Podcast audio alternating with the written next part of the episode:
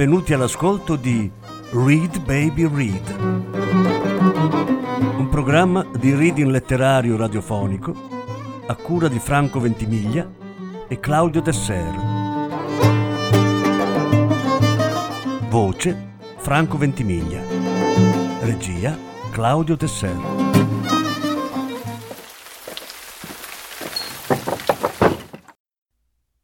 Joseph Conrad Due racconti.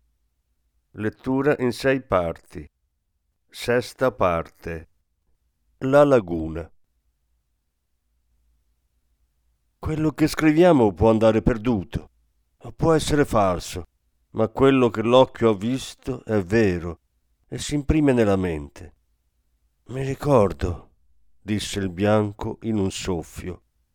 Arsat riprese a parlare con la stessa voce ferma e afflitta. Allora ti parlerò d'amore, parlerò finché dura la notte, prima che l'amore e la notte svaniscano e il giorno apra gli occhi sulla mia pena e la mia vergogna, sulla mia faccia annerita dal fumo, sul mio cuore consumato dal fuoco. Un breve sospiro lieve segnò una pausa quasi impercettibile poi le parole ricominciarono a fluire senza un fremito, senza un gesto. Dopo quel tempo terribile, dopo la fine della guerra, quando hai lasciato il mio paese per inseguire desideri che noi uomini delle isole non capiamo, io e mio fratello siamo tornati quelli che eravamo sempre stati, portatori di spada alla corte del Signore. Tu sai che eravamo una famiglia, una casta di guerrieri, che gli emblemi del potere sulla spalla destra ci spettavano di diritto. In tempo di pace Sid Endring ci mostrava il suo favore, perché in tempo di guerra noi avevamo mostrato a lui fino a che punto potesse contare sul nostro coraggio. Ma adesso era tempo di pace, tempo di caccia al cervo, di combattimenti dei galli, di chiacchiere pigre e discussioni inutili fra uomini sazi con le armi arrugginite. Il seminatore guardava i germogli di riso crescere senza paura e i mercanti viaggiavano sul fiume di pace. Partivano magri, tornavano grassi. Portavano anche notizie. Erano verità mescolate a invenzioni. Difficile capire se rallegrarsi o rattristarsi. A volte ci parlavano anche di te. Ti avevano visto in un posto o in un altro. A me faceva piacere perché ripensavo spesso ai tempi difficili che avevamo vissuto, Tuan, e anche a te, fino a quando i miei occhi si sono posati su di lei, che sta morendo qui dentro, e il passato ha smesso di esistere. Si interruppe, lasciandosi sfuggire un urlo soffocato. Oh Mara Bahia, che disgrazia! Poi riprese con un po' più di voce. Non c'è peggior nemico, non c'è migliore amico di un fratello, Tuan, perché i fratelli si conoscono e la conoscenza perfetta nutre il bene e nutre il male. Io amavo mio fratello. Sono andato da lui per dirgli che ormai vedevo un solo volto, udivo una sola voce. E lui aprile il cuore, mostraglielo nudo e aspetta. La pazienza è del saggio. In chi mi dà può morire, può il nostro Signore dimenticare un giorno la sua paura di una donna. Così io ho aspettato. Ricordi la donna velata, vero, Tuan? Ricordi quando il Signore temeva la sua astuzia e la sua ira? Ma se lei voleva il suo servo, chi ero io per oppormi? Ho nutrito la fame del mio cuore con rapidi sguardi e parole bisbigliate. Di giorno mi appostavo sulla strada per i bagni e quando il sole calava dietro gli alberi strisciavo fino ai cespugli di gelsomino nel cortile delle donne. Ci parlavamo di nascosto fra il profumo dei fiori e il velo delle foglie, con i lunghi fili d'erba fra le labbra. Così grande era la nostra prudenza, così lieve il sussurro del nostro desiderio. Il tempo è passato in fretta. Le donne mormoravano, i nemici ci tenevano d'occhio. Mio fratello era sempre più cupo e io pensavo ormai a uccidere, a una morte violenta. Quando noi vogliamo qualcosa, siamo abituati a prendercela, proprio come voi bianchi. In certi momenti un uomo deve dimenticare la lealtà e il rispetto. I signori hanno il potere e l'autorità, ma tutti gli uomini hanno l'amore, la forza e il coraggio.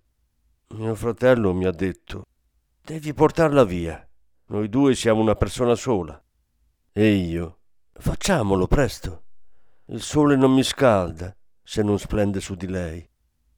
Quando il Signore e tutti gli altri potenti sono andati alla foce del fiume per pescare al calore delle torce, abbiamo deciso di agire. C'erano centinaia di barche e sulla sabbia bianca, fra l'acqua e la foresta, avevano costruito capanne di foglie per le donne e i servi del Rajah. Il fumo dei falò era come la nebbia azzurra della sera, pieno di voci allegre. Mentre preparavamo le barche per la pesca, mio fratello è venuto e mi ha detto Stanotte. Ho preparato le armi e al momento convenuto la nostra canoa ha raggiunto le barche che portavano le torce. Le luci brillavano sull'acqua, ma alle nostre spalle era buio. Quando è cominciato il finimondo, abbiamo spento il nostro fuoco nell'acqua e siamo scivolati a riva. Era tutto nero tranne i puntini rossi delle braci. Sentivamo le voci delle schiave nelle capanne. Abbiamo aspettato in un posto deserto e silenzioso. Alla fine è arrivata. Correva leggera sulla sabbia, senza lasciare traccia, come una foglia trascinata in mare dal vento. Mio fratello era immerso nei pensieri. Mi ha detto solo Valle incontro e aiutala a salire in barca. L'ho presa fra le braccia. Era affannata. Il suo cuore mi batteva contro il petto. Le ho detto Ti porto via da loro. Hai ascoltato il grido del mio cuore. Ora verrai sulle mie braccia fino in barca contro il volere dei potenti. Giusto, ha detto mio fratello, perché noi siamo così. Se vogliamo qualcosa lo prendiamo e siamo pronti a difenderlo fino alla fine. Dovevamo portarla via in pieno giorno. Andiamo, ho detto. Da quando era salita in barca pensavo solo a una cosa, che il Signore aveva molti uomini. Sì, andiamo, ha detto mio fratello. Ora siamo tre fuggitivi. Questa barca è la nostra terra, il mare è il nostro rifugio. Aveva ancora il piede a riva, l'ho scongiurato di fare presto. Pensavo a come le batteva il cuore e che due uomini nulla possono contro cento. Così siamo partiti pagaiando vicino a riva, in favore di corrente. Quando siamo passati vicino al fiumiciattolo dove stavamo pescando, il frastuono era cessato, ma le voci ronzavano come gli insetti a mezzogiorno. Le barche erano strette l'una contro l'altra e dondolavano nella luce rossa delle torce sotto una cappa nera di fumo. Gli uomini parlavano della pesca, si vantavano, si congratulavano, si prendevano in giro. Erano nostri amici al mattino, ma quella notte ormai nostri nemici. Abbiamo pagaiato via, in fretta. Nel nostro paese non avevamo più amici. Lei sedeva al centro della barca, col volto coperto, silenziosa, come adesso, senza vedere, come adesso. Ma io non avevo rimpianti, perché la sentivo respirare, come adesso, accanto a me si interruppe tendendo l'orecchio verso la porta, poi scosse la testa e continuò. Mio fratello voleva lanciare un grido di sfide, uno solo, per urlare al mondo che eravamo ladri e liberi, con le nostre braccia e il grande mare a difenderci. L'ho scongiurato di non farlo, in nome del mio amore. Lei non respirava piano accanto a me. Sapevo che fra poco ci avrebbero inseguito mio fratello mi voleva bene. La sua pagaia entrava in acqua silenziosa. Ha detto solo Ora sei solo una metà di un uomo, l'altra metà è in questa donna. Ma posso aspettare. Quando sarai di nuovo intero, tornerai da me e lanceremo insieme il grido di rivolta. Siamo figli della stessa madre. Non gli ho risposto. La mia forza e il mio spirito adesso erano tutti nelle mani strette sulla pagaia. Volevo arrivare il prima possibile al sicuro. lontano dalla rabbia degli uomini e dal disprezzo delle donne. Il mio amore è così grande, pensavo, che se sfuggo alla collera di Inchi mi dà e alla spada del Signore, mi condurrà in una terra dove la morte non esiste. Pagaiavamo in fretta, respirando fra i denti. Le pale pescavano a fondo nell'acqua liscia. Usciti dal fiume, ci siamo spinti nei canali fra le secche. Siamo passati sotto la costa buia e le spiagge dove il mare sussurra la terra. Andavamo talmente veloci che la sabbia era come un lampo bianco. Non parlavamo. Solo a un certo punto le ho detto Cerca di dormire un po', Diamelen. Presto avrai bisogno di tutta la tua forza. Sentivo la sua voce così dolce, eppure non mi sono mai voltato. Quando è sorto il sole la barca correva ancora. Il sudore mi solcava il volto come un rivolo di pioggia. Volavamo nella luce e nel caldo. Anche senza voltarmi sapevo che gli occhi di mio fratello guardavano dritti davanti a sé. Era sempre così quando la barca filava come la freccia che scocca dal Sumpitan. Che vogatore era mio fratello, che timoniere, il migliore di tutti. Con quella canoa aveva vinto molte gare, ma mai avevamo remato come stavolta, l'ultima. In tutto il paese non esisteva un uomo forte e coraggioso come mio fratello. Non avevo la forza di voltarmi, ma alle mie spalle sentivo il sibilo del suo respiro sempre più affannoso. Rimaneva in silenzio. Il sole era alto Sentivo la schiena bruciare, il caldo come una fiammata. Mi sembrava che le costole mi stessero per esplodere. Non riuscivo quasi più a respirare. E allora, finché ce la facevo, ho gridato Fermiamoci. Va bene, ha risposto mio fratello con voce sicura. Era forte, coraggioso, mai impaurito, mai stanco. Mio fratello.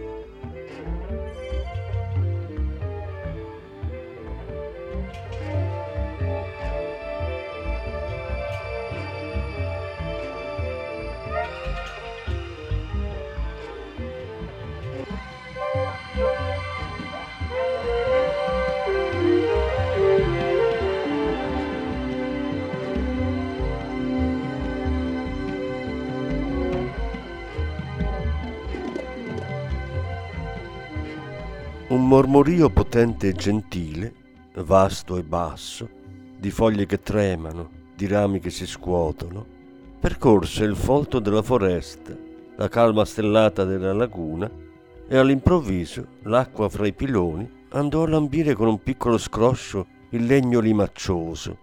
Un soffio di aria calda sfiorò i volti dei due uomini e passò oltre, come un suono funereo un respiro forte e breve come il sospiro inquieto della terra che sogna.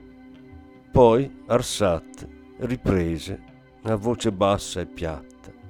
Abbiamo tirato la canoa in secca sulla sabbia bianca di una piccola baia, vicino a una lunga striscia di terra che sembrava sbarrarci il cammino.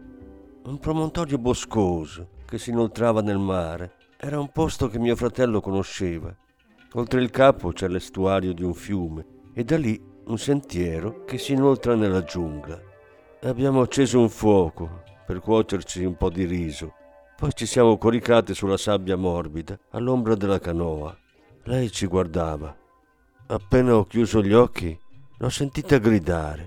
Siamo saltati in piedi, il sole era già alto e all'imboccatura della baia abbiamo visto un prau con molti rematori. Lo abbiamo riconosciuto subito. Era uno di quelli del Rajah. Stavano controllando la riva e ci avevano visto. Un colpo di gong e hanno diretto la prua verso riva. Ho sentito un tuffo al cuore. Diamelen si è lasciata cadere sulla sabbia, coprendosi il volto. Per mare non potevamo più scappare. Mio fratello rideva. Aveva la pistola che gli avevi dato tu prima di partire, Tuan ma solo una manciata di polvere. Mi ha detto in fretta, Scappa con lei per il sentiero. Io li trattengo. Non sono armati. E sanno che se vengono contro una pistola qualcuno morirà. Quindi scappa. Oltre la foresta c'è una casa di pescatori con una canoa. Appena finisco i colpi vi raggiungo. Corro come il fulmine, non mi raggiungeranno mai. Vi trattengo finché posso. Lei è solo una donna, non può correre né combattere, ma ha il tuo cuore nelle sue deboli mani. Poi si è buttato a terra dietro la canoa. Il prau stava arrivando. Ci siamo mossi e appena imboccato il sentiero, ecco gli spari. Un colpo, due, e il gong ha taciuto. Solo silenzio adesso alle nostre spalle. La lingua di terra era molto stretta. Prima che mio fratello sparasse il terzo colpo, ho visto due sponde e altra acqua, la voce di un grande fiume. Abbiamo attraversato una radura erbosa, siamo corsi giù fino all'acqua. Ho visto una capanna bassa sul fango nero e una canoa. Un altro colpo. All'ultimo ho pensato. Siamo corsi alla canoa. Un uomo è uscito dalla capanna. Gli sono saltato addosso. Ci siamo rotolati nel fango. Quando mi sono rialzato era immobile ai miei piedi. Non so se l'ho ucciso oppure no. Insieme a Diamelen ho spinto la canoa in acqua. Ho sentito gridare, poi ho visto mio fratello che correva fra le canne. Molti uomini lo inseguivano. Ho preso Diamelen fra le braccia e l'ho spinta in barca. Poi ci sono salito anch'io. Quando mi sono voltato, mio fratello era caduto. Si è rialzato, ma ormai li aveva tutti intorno. Ha urlato Arrivo! ma gli erano già addosso. Ho guardato, erano molti. Poi ho guardato lei, Tuan, e ho spinto la canoa. L'ho spinta fin dove non toccavo più. Diamelen era in ginocchio, china su di me. Rema, le ho detto. E mi sono messo a remare anch'io. L'ho sentito piangere, Tuan. L'ho sentito gridare due volte il mio nome. E ho sentito urlare colpiscilo, ammazzalo. Non mi sono più voltato.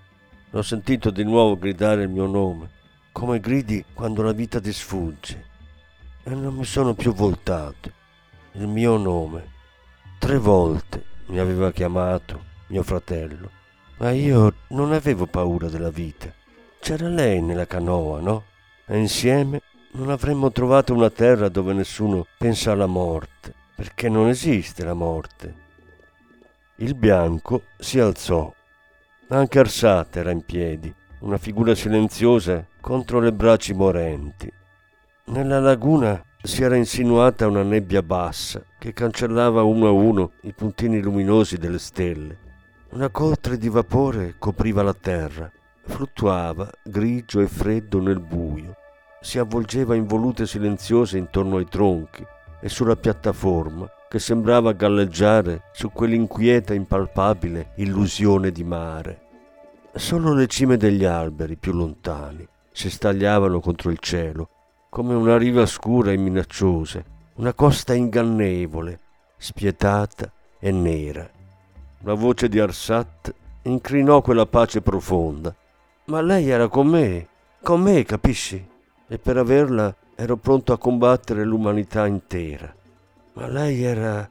era... Le sue parole risuonavano nelle lontananze vuote. Si fermò per sentirle morire laggiù, senza speranza e senza rimedio. Poi aggiunse con calma, io amavo mio fratello, Tuan. Un alito di vento lo fece rabbrividire. Molto sopra la sua testa, sopra il mare silenzioso di nebbia, le foglie spioventi delle palme frusciavano con un suono lugubre sempre più tenue. Il bianco allungò le gambe. Tenendo il mento sul petto, mormorò tristemente. I fratelli si amano sempre. Arsat esplose in un sussurro violento. Chiunque poteva morire per me, ma il mio cuore doveva trovare la pace. Gli parve di sentire un rumore dall'interno della casa. Rimase qualche attimo in ascolto, poi scivolò dentro. Il bianco si alzò in piedi. Ora tirava qualche raffica di brezza. Le stelle brillavano più pallide come se fossero ritratte nelle profondità ghiacciate di uno spazio immenso.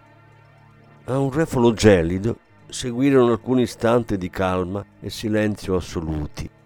Poi, da dietro la linea nera e ondulata della foresta, una colonna di luce dorata salì in cielo, rischiarando il semicerchio dell'orizzonte orientale. Era sorto il sole. La nebbia si sollevò, frangendosi in piccoli banchi che a poco a poco si dissolsero in sottili ghirlande sospese e nelle spesse ombre ai piedi della cortina d'alberi la laguna, lucida e nera, era di nuovo visibile. Dagli alberi si levò un'aquila bianca che disegnando ampi cerchi maestosi raggiunse la zona illuminata dal sole. Per un momento fu un lampo di luce, poi salì ancora più in alto, diventando un puntino scuro e immobile, prima di sparire nel blu come avesse lasciato la terra. Sulla soglia il bianco la seguiva con lo sguardo, fino a quando dall'interno sentì arrivare un mormorio sconnesso, seguito da un grido rauco. All'improvviso Arsat si precipitò fuori con le braccia spalancate, tremando, e per un attimo rimase immobile, con lo sguardo fisso. Poi disse: Non brucia più. Il sole si stava levando dietro le cime degli alberi. La brezza rinfrescava e i riflessi sull'acqua increspata facevano esplodere di luce la laguna. Libera dalle ombre chiare del mattino, la foresta sembrava più vicina, i rami, le foglie, tutto fremeva. Nella luce spietata la vita inconsapevole sussurrava sempre più forte parole incomprensibili che non rischiaravano la tenebra di quel dolore umano. Gli occhi di Arsat vagavano lenti, poi si alzarono verso il sole. Non vedo niente, disse a mezza voce, come a se stesso. Perché non c'è niente, rispose il bianco, raggiungendo il bordo della piattaforma per fare un cenno alla barca.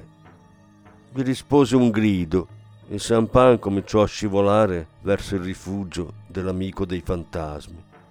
Se vuoi venire con me ti aspetto. Ho tutta la mattina, disse il bianco, fissando un punto lontano sull'acqua. No, Tuan, rispose Arsat a voce bassa. Non mangerò e non dormirò più in questa casa, ma devo trovare la mia strada. Adesso non vedo niente, niente. Non c'è luce nel mondo, non c'è pace, c'è morte, morte per molti. Eravamo figli della stessa madre, me l'ho lasciato solo in mezzo ai nemici, ma ora torno indietro. Dopo un lungo sospiro, Arsat continuò in tono sognante. Fra poco vedrò quanto basta per colpire. Colpire, capisci? ma lei è morta e adesso è buio. Allargò le braccia, poi le lasciò cadere, quindi rimase immobile, con la faccia impietrita, gli occhi fissi nel sole. Il bianco scese nella canoa. I rematori vogavano sciolti a testa alta. Li aspettava un altro viaggio faticoso. In piedi a poppa, la testa avvolta in una pezza bianca, lo Juragan, di pessimo umore, aveva lasciato il remo in bando. Appoggiato con le braccia al tetto d'erba della piccola cabina, il bianco fissava lo sfarfallio luminoso. Prima che il sampan lasciasse la laguna, alzò gli occhi. Arsat non si era mosso. Era in piedi, solo, nella luce spietata, e oltre il chiarore immenso di un giorno senza nuvole, scrutava la tenebra di un mondo di illusioni.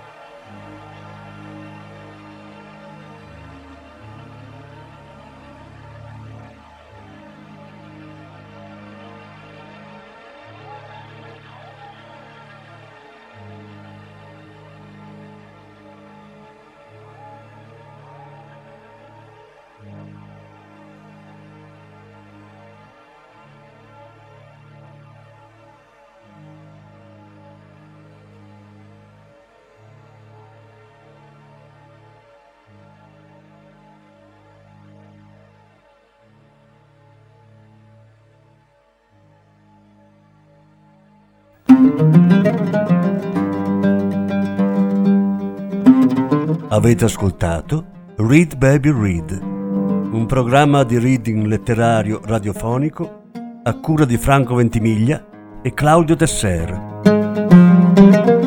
Grazie per l'ascolto, alla prossima settimana.